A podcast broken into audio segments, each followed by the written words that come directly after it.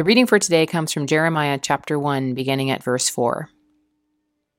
Now the word of the Lord came to me, saying, Before I formed you in the womb, I knew you, and before you were born, I consecrated you. I appointed you a prophet to the nations. Then I said, Ah, Lord God, truly I do not know how to speak, for I am only a boy.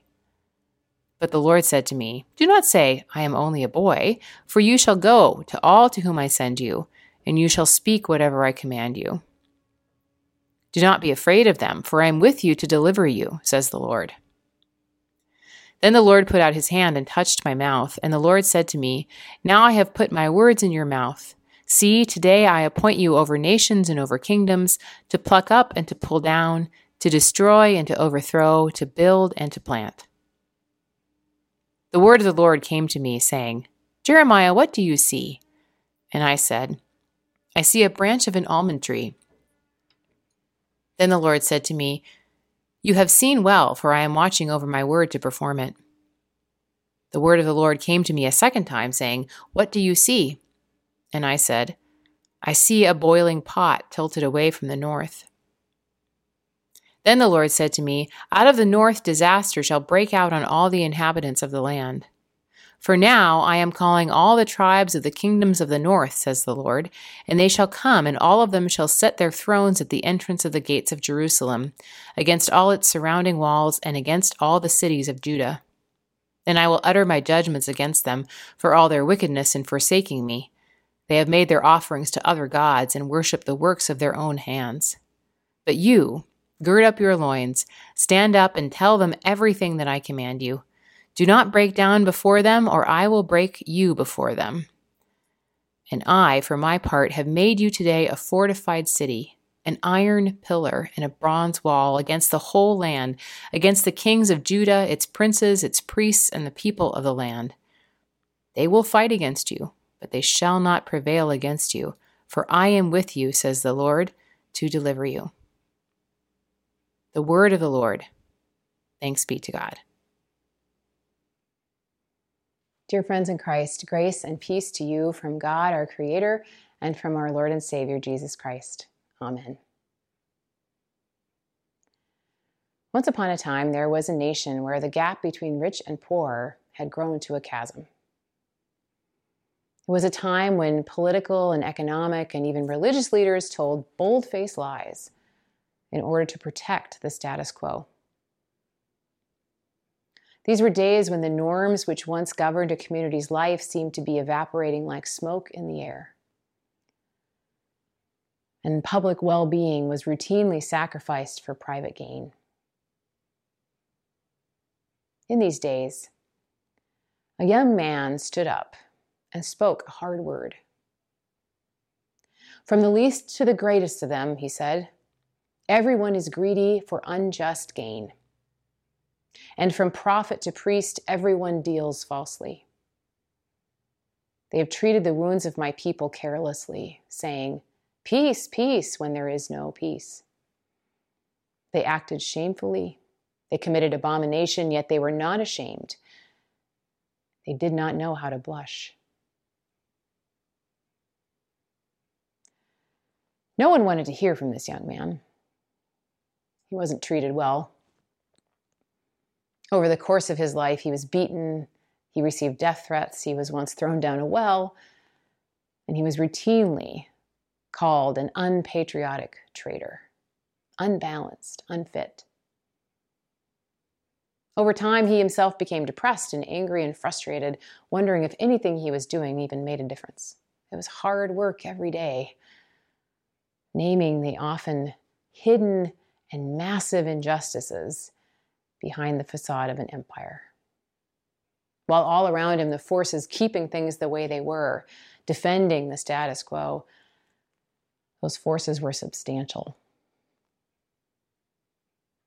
And then it seemed in the end, or what looked like the end anyway, none of it worked.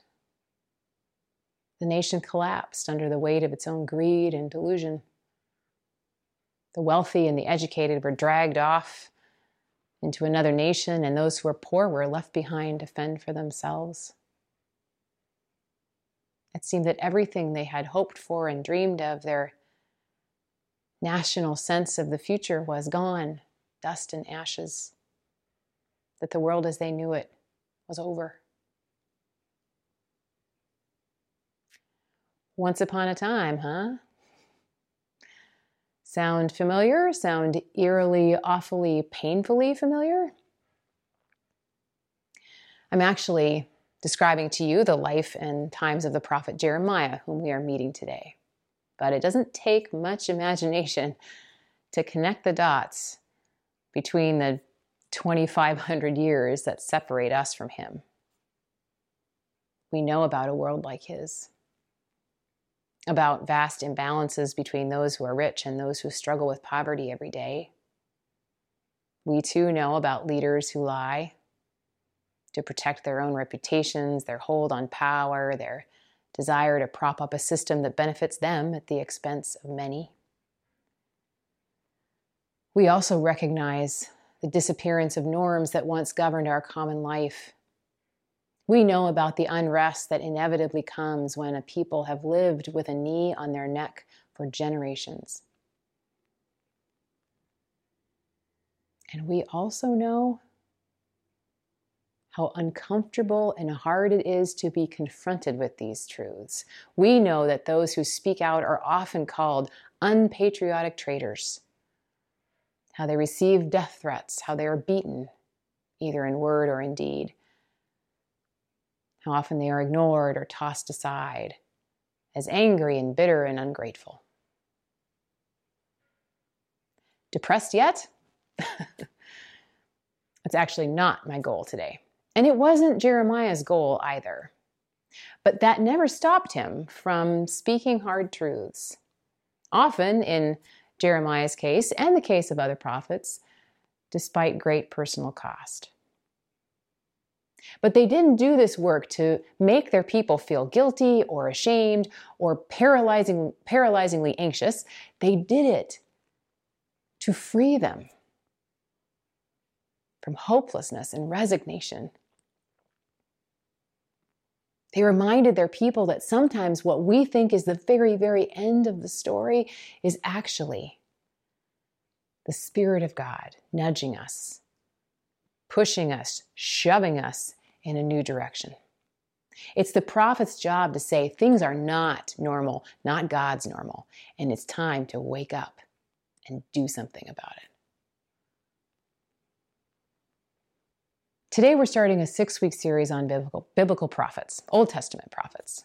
Through these weeks, you'll hear from six of the pastors at Holy Spirit Lutheran, some of whom are full time, some part time, some retired.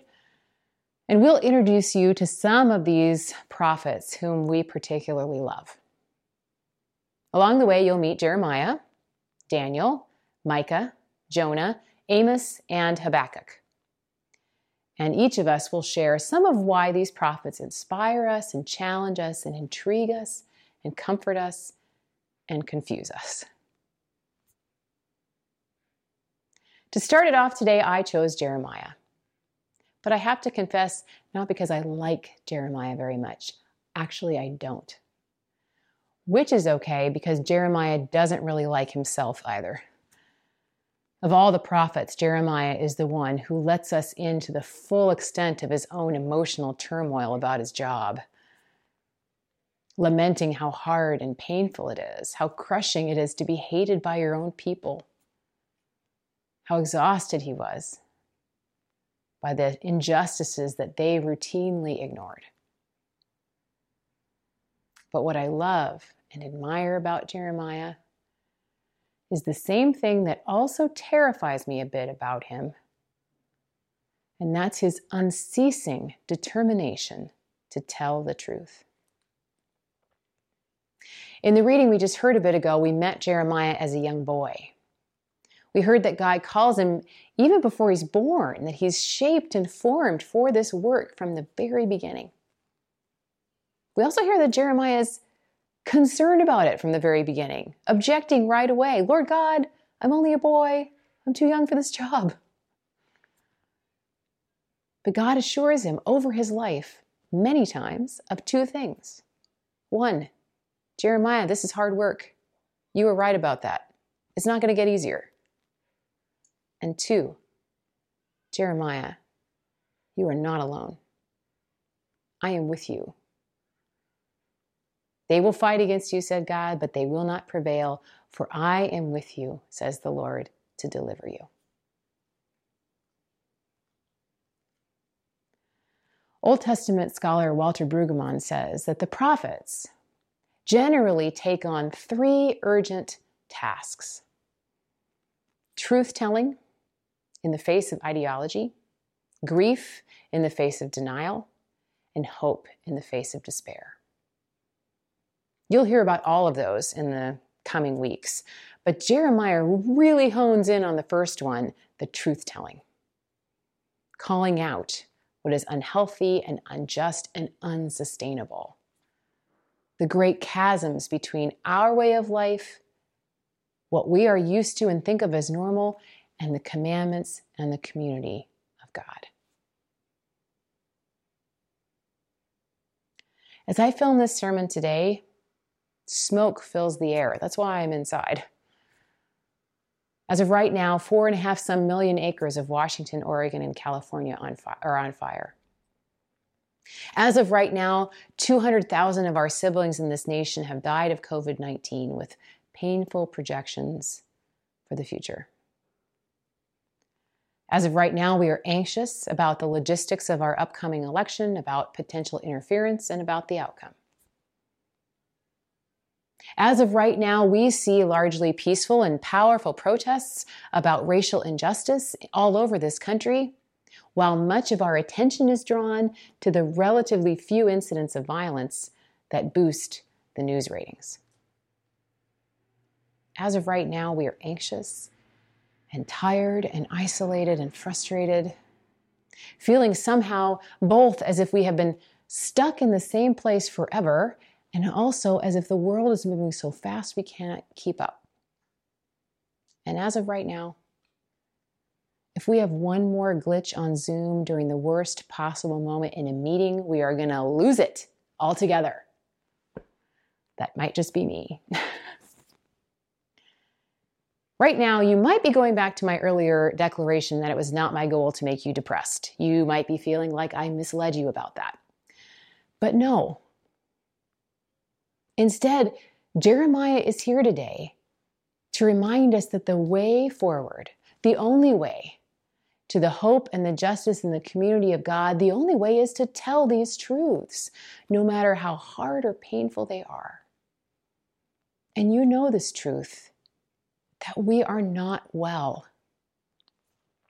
Partly because we are unable to do so many of the things that bring us joy and life by being together but not all of our illness is new. The chasm between rich and poor is not new. The pandemic of racism is not new. The damage that we have caused God's beautiful world by our careless consumption of resources is not new. These are our truths. They are hard and they hurt. But Jeremiah names them from 2,500 years away. And he reminds them, reminds us that we will not be made well by ignoring them, ignoring the damage we've done, or closing our eyes and ears to pain that we may not have intended to cause. Jeremiah tells us we will not be saved by exchanging one leader for another if we do not also address the systemic problems that made us unwell in the first place. Jeremiah pronounces that some things need to come crashing down around our ears so that something new can be built and that that work may very well take a lifetime it took all of jeremiah's and then some jeremiah also reminds us that this prophetic work this truth telling this grieving this hoping in the midst of despair is a lifelong call in which God shares and we share together. Jeremiah sometimes talks about God's anger, that God is angry when we fail each other. As Jewish writer and rabbi Abraham Heschel wrote nearly 60 years ago, we can think of the anger of God as the end of indifference. The exploitation of the poor is to us a misdemeanor, to God it is disaster. When our reaction is disapproval, God's reaction is beyond what language can convey. So, what does all of this mean? Who is Jeremiah for us today, right now, right here? Here's what I think Jeremiah is inviting us into. One, we need to tell the truth and we need to hear the truth. Sometimes it's our job to speak, sometimes it's our job to listen. Both are hard, both are holy, both are prophetic. But as someone else we know once said, when you know the truth, the truth will set you free. Jeremiah, Jeremiah also teaches us that prophetic work is the work of a lifetime, that we will get tired along the way and lose hope. We will wish that somebody else could just come and take over so we could take a break. We are not the first ones to feel this way. We will not be the last, and we cannot let it stop us. We should also expect when we tell these hard truths to be treated badly. it's what Jeremiah experienced along with many prophets. But even more, what we might need to ask is how we are shutting our heart, our ears and hearts and eyes and minds to the prophets of our day, to the Jeremiahs in our streets who are marching and boycotting our sports games and calling out for climate justice and standing in our way so that we must stop and listen to what they are saying. How can we hear the ways that their truth telling will set us free? And last, Jeremiah is here to teach us that this prophetic work is aimed at hope. There's beauty in Jeremiah's story, too. I have loved you with an everlasting love, says the Lord to the people through Jeremiah. The people shall come and sing loud over the grain and the wine and the oil. The young women shall rejoice in the dance. The young men and old shall be merry. I will turn their mourning into joy. I will comfort them and give them gladness for sorrow. No longer shall they teach one another or say to each other, Know the Lord, for they shall all know me from the least of them to the greatest, says the Lord.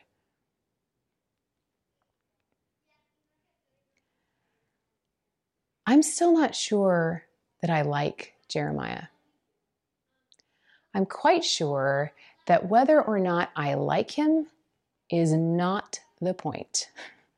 The prophet does not seek to be liked. Jeremiah's is a call to declare without fail and in the face of our constant resistance that the radical, generous, passionate love of God will settle for nothing less than a new world, a new normal, a resurrection. It may cost everything we thought was worthwhile. But in the end, the real end, it will turn out that what we thought was normal was actually a tomb. And we know for sure that the love of God is never contained by one of those. Where is it that you hear a Jeremiah calling you today?